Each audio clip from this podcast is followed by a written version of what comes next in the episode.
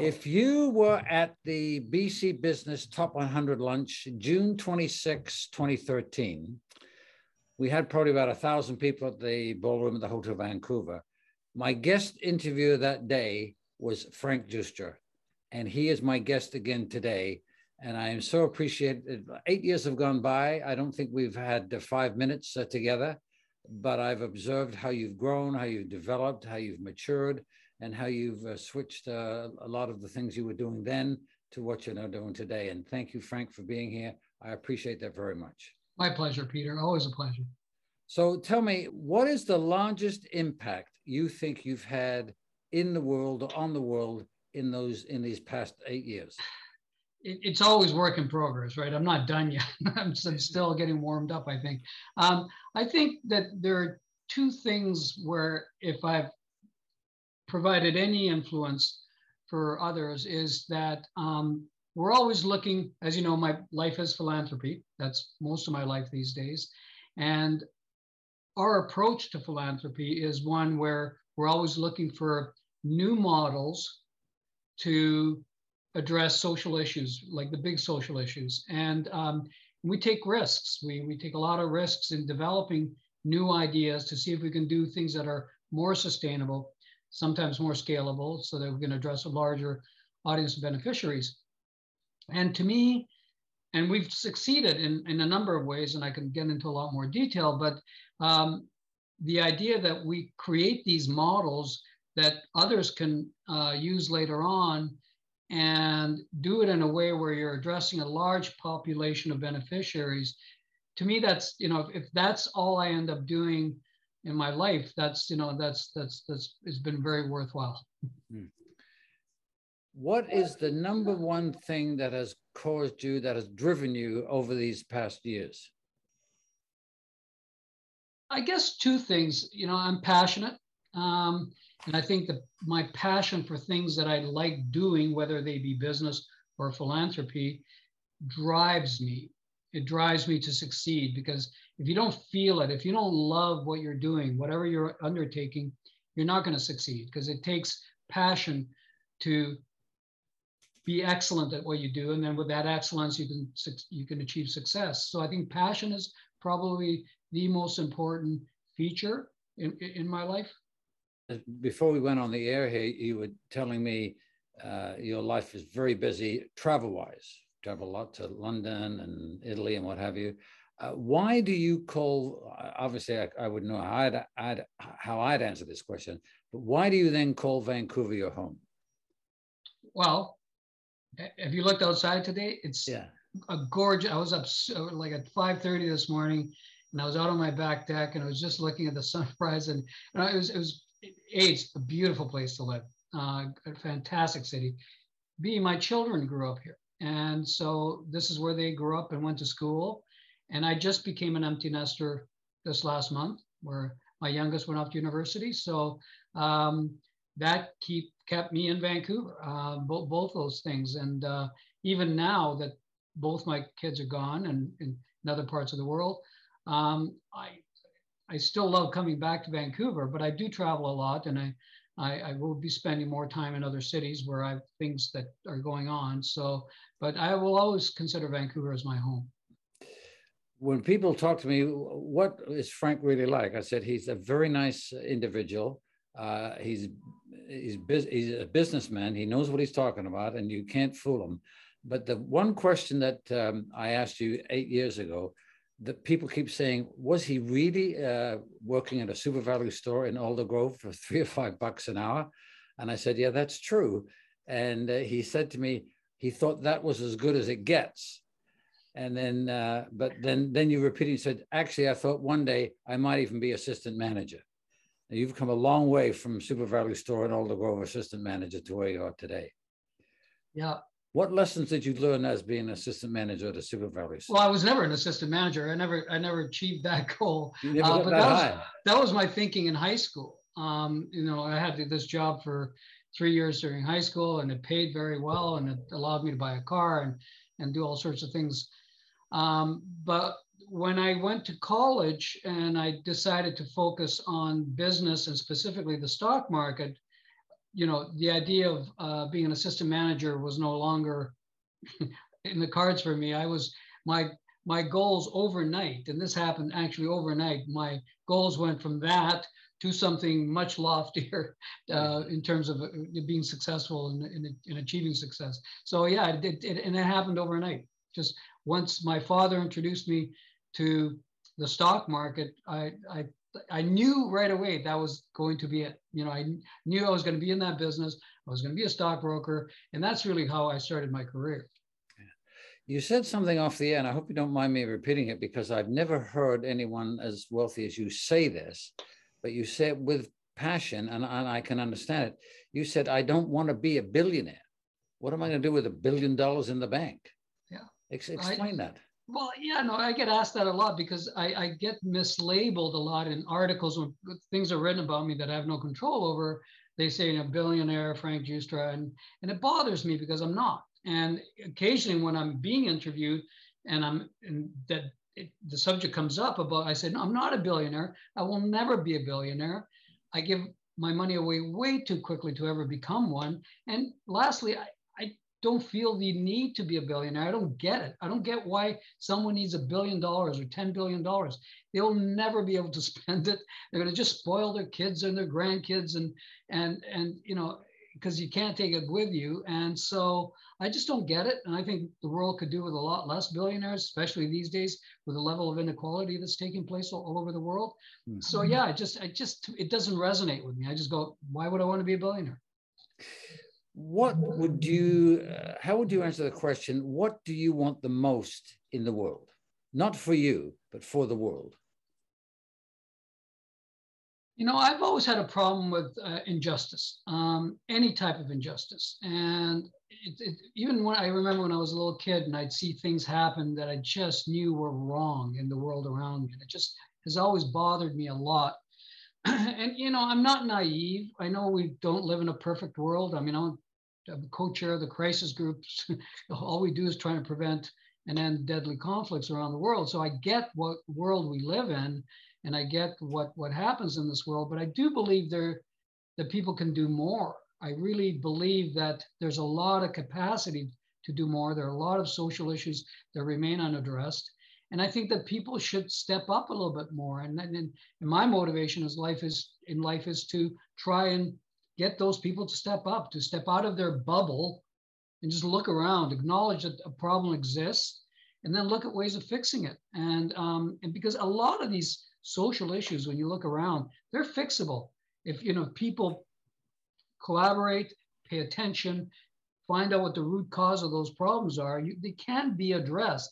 They're just not interesting to most people that are, you know, either just worrying about their own well-being. And um, but I, I, do have a problem with wealthy people that sit on their wealth and don't participate in, in helping others. I, I, I that's that's my, that's the one that's the biggest issue I have. So, tagging on to that, what are your goals and aspirations then for the money that you earn, given the fact that you kind of put a ceiling on under what you're going to have? a billion dollars? My goals and aspirations? Yes. well, um, I'm 64 and um, I've already achieved a lot of my goals. And I'm in, in, in, in the business world. I, I don't have any real goals in the business world. But in, in, in the philanthropic world, just to keep doing what I am doing already, which is, and I have my my fingers in many pots um, uh, in terms of different social issues around the world and here at home. And I just want to prove that taking an entrepreneurial approach to solving some of these social issues is worth the risk. And so that's why we're always experimenting to, to, to see if we can't find a new way to address a, an issue. And I guess the one thing that I'm the most proud of in terms of its scale is my uh, foundation called Acceso, which started out uh, in partnership with Bill Clinton about 13, 14 years ago. Uh, it's now out of the Clinton um, uh, Foundation, and uh, I took it out a few years ago and renamed it to Acceso. And it basically is a poverty alleviation model that we have took years to develop uh, in Latin America and in the Caribbean. And, and we've done pilot projects in other parts of the world And we developed a brand new model, and it was it's called the Farmer Services Model. And what it does is it reverse engineers demand from large institutional buyers of farmed product, and then we reverse engineer that and create, you know, um, a collective of small smallholder farmers in a specific region, give them the training, the input, all of the technology that's needed, sometimes financings, whatever is needed to allow them to deliver at the quality and quantity levels that are desired by the large institutional buyer. And then we create all the supply chain in between. So what does it do? It creates jobs, the whole supply chain part of it, yeah. uh, and the added value part of it. Um, and it raises the income levels of the farmers by two or three times. And that, you know, it took us years and a lot of money to try different models, different approaches. We finally settled on that one. And now we're scaling it in other countries. Um, and I think that that's something that is applicable, that model is applicable all over the world. And because, you know, it took us a long time to get it right.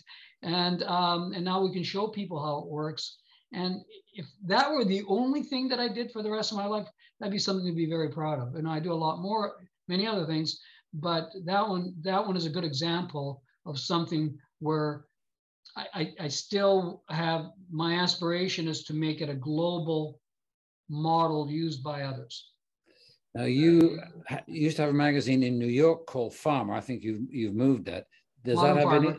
Modern Farmer. Modern Farmer. Does that, that, does that have any relationship to the, what you just said? No, completely different. Modern Farmer was set up as a uh, for-profit business some 12, I don't know, I can't remember, eight years ago, nine years ago. And, um, and I, you're in the magazine business, so I'm not telling you something you don't already know. The magazine business is really tough, especially when you only have one magazine. If you have a suite of magazines, you know, it, it might, it, it's, it's, you might have better luck. But with one magazine, it it was a tough business. I wanted to do it because I was very passionate about the subject matter that the magazine covers, which is the, yeah. the, the food movement and what's happening in the world of food, all the issues around food. So I tried to run it as a for-profit business for for a bunch of years, and I've just decided uh, a year or two years ago, I'm making a transition to make it a nonprofit platform that's there to educate and educate the public on everything that's food related, which is health, food security, climate change, um, uh, immigration, all these issues related to food we cover and and and it's the idea of educating people on the subject of food. Who do you think has influenced you the most in in your career? You know i i, I don't know I think I don't have any one person, but I can think of two people that influenced me in different ways. Uh, one was Bill Clinton, uh, who I, you know, became very close friends with. Uh, we're still friends, um, even though I'm no, no longer part of the foundation and, and his, his, own foundation. Um, but what he taught me was how to think big, number one, how to inspire and motivate, uh, motivate others to as a call to action on a specific idea, and how to collaborate with other groups, to work in tandem with other groups when you're trying to solve a large social issue. Mm-hmm. Those are all three things that he taught me, and I basically watched him for many years, watched his approach, and I took from that approach the parts that I really liked, and those were the parts. And and you know, I and, and I deployed them in everything that I did from there on in those those those concepts. The other one in terms of um, and, I, have said this to, to him, Richard Branson's become a very good friend of mine over the years. And I've spent a lot of time with Richard. And in terms of how to live your life in the fullest way, doing good, but also enjoying life, being passionate about what you do, he does it in spades.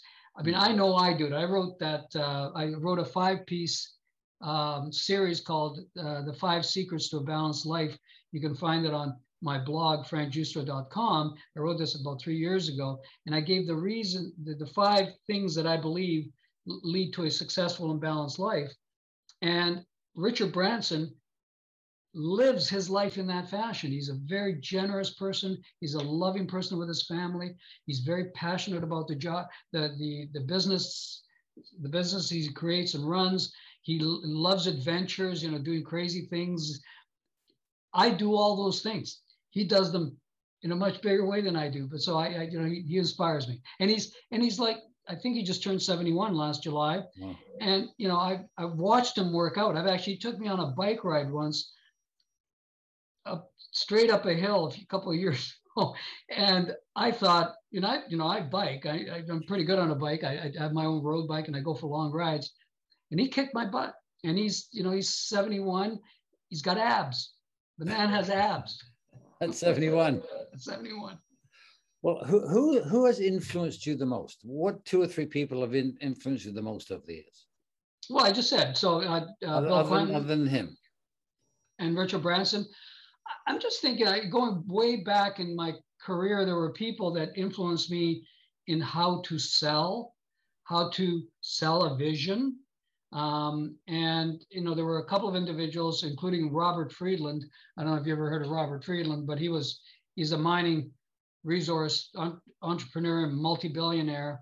But for many years, I was his chief investment banker uh, when I ran Yorkton Securities, and I watched him how he sold a vision and how he got people together to make that vision happen. And uh, I learned a lot from him. I mean, he's not a he's not a perfect individual, and even if he hears this, he knows I've, I would say it to his face too. He's not a perfect individual, but he has an amazing talent um, to sell ideas, and so he influenced me a lot. Okay, and uh, what what do you define success as? You've talked a lot about it in the last 20 minutes. Yeah, well, I think it's the balanced life idea, you know, and again, okay, I, yes. and I can't under uh, sell this point, okay? Because people think of success, usually, most people think of success, success as a financial achievement. Yeah. That's how most people think about it. You're successful, that means you did well, you, made a bunch of money. That's not true because there are a lot of very rich people out there that are miserable SOBs you know, they're just not happy. And I found my own way, took, took me a number of years, but I found the way to achieve that balance, which again, I did in that five piece uh, series. And, you know, what are they? So, you know, obviously my philanthropy, really important to me. The idea of, you know, giving to others, being kind, being helpful, um, loving and celebrating your family and friends.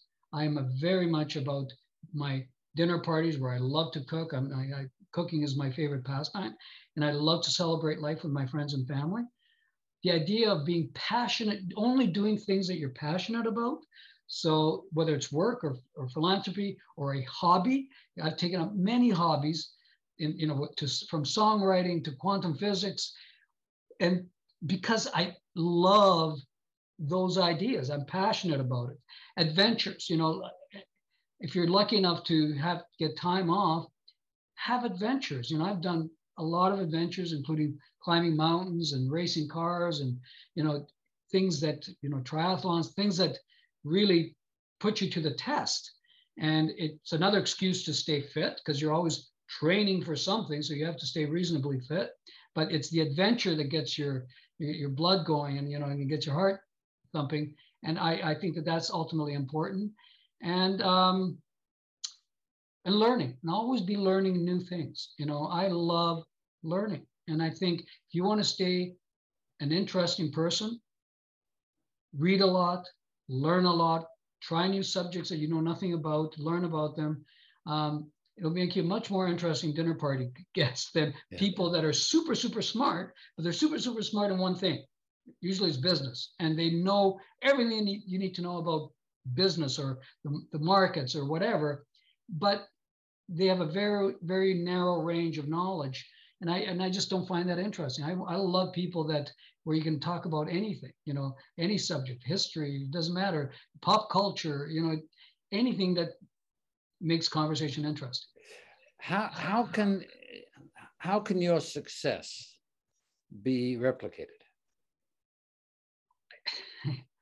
Peter i get asked this a lot you know and everybody's looking for the secret sauce.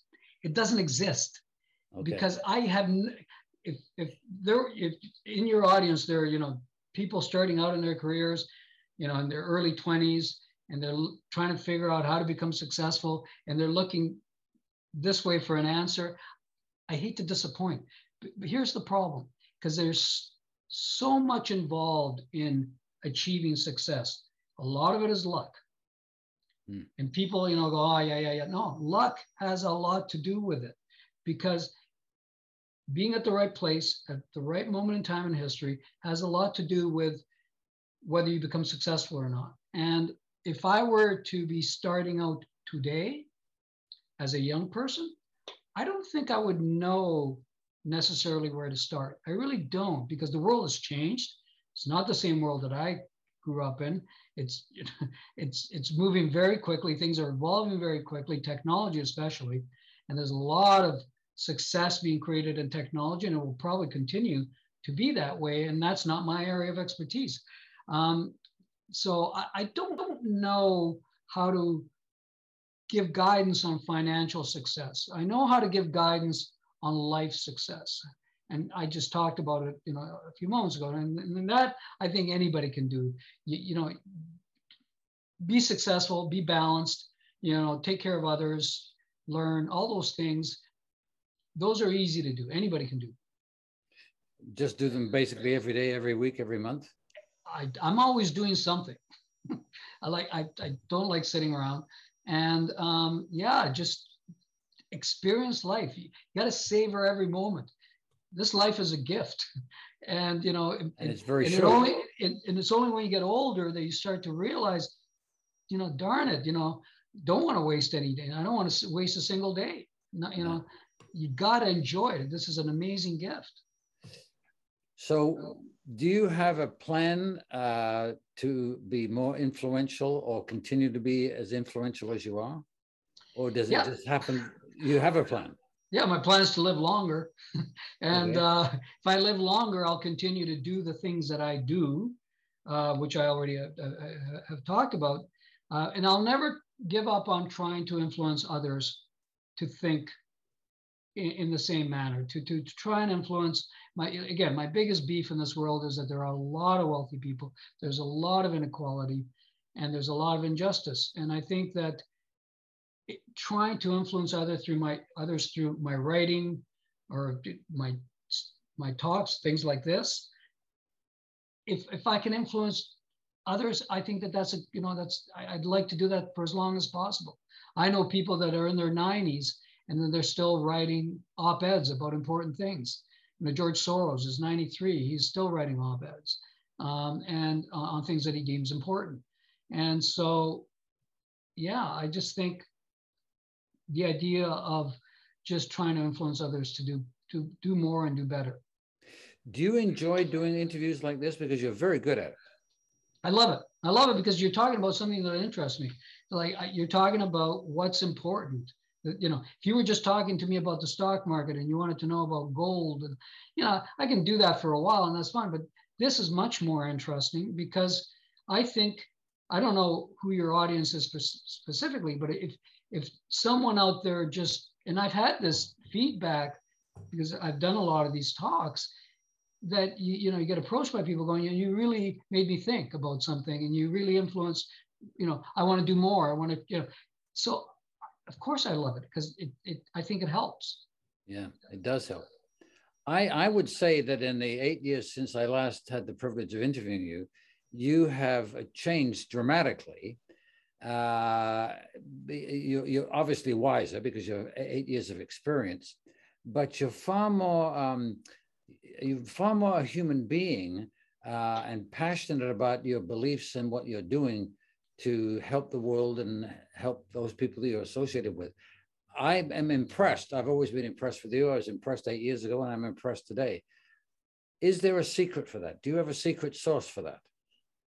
the, the I think the secret sauce for that is that I and, and I'm saying this from experience, the more good that you do in the world, and I've in eight years I've done a lot more things than what we talked about eight years ago. In my philanthropic life has become greater and a wider scope of things that we do. And I find that the more that you do that sort of stuff, that you immerse yourself in it, the happier that you are. And you know, and I so I, I just I'm lo- I'm loving my life. I think that this has been a great gift to be in a position to do these things. Yes. I find it an honor and a privilege mm. to do the things that I do. I was given a great gift and to to serve others. And you know what? I think I just want to live longer and just do more of the same. Um, yeah, you know, I, I think you grow. You know, you do get wisdom as you get older, and um, and I think my wisdom has come from just, you know, knowing that I can really help a lot more people. And I wish I could do more. You know, I wish I had the resources to do a lot more. Wish I was Bill Gates, uh, you know, and had his kind of foundation size foundation, but I don't. So I do what I can as much as I can in all these different areas that I'm involved in. And it's immensely uh, satisfying. It's just great. Well, just listening to you for the half hour, I can see in your face, uh, in your eyes, uh, how excited it is for you to talk about this it must be even more so excited to actually physically do these many things you're talking about. It is, trust me. and I really appreciate you taking the time, Frank. I, I, know you're a busy man and lots of requests in your life, and thank you so much. Peter, always a pleasure. You're, you're, a great interviewer. Thank you. If thank there's you. anything you think Canada Wide can do to help any of your endeavors, uh, I hope somebody will call Laura, you, or Yes, the answer is yes, and it's a very Canada specific thing that I'll be launching soon where I need uh, a, a media sponsor. Okay. It's a very big undertaking. Uh, I'll tell you about it. Okay. Thank you. All right. Frank Giustra has been my guest. What a what a item today. Thank you, Frank. Appreciate it very much. My pleasure. Be safe.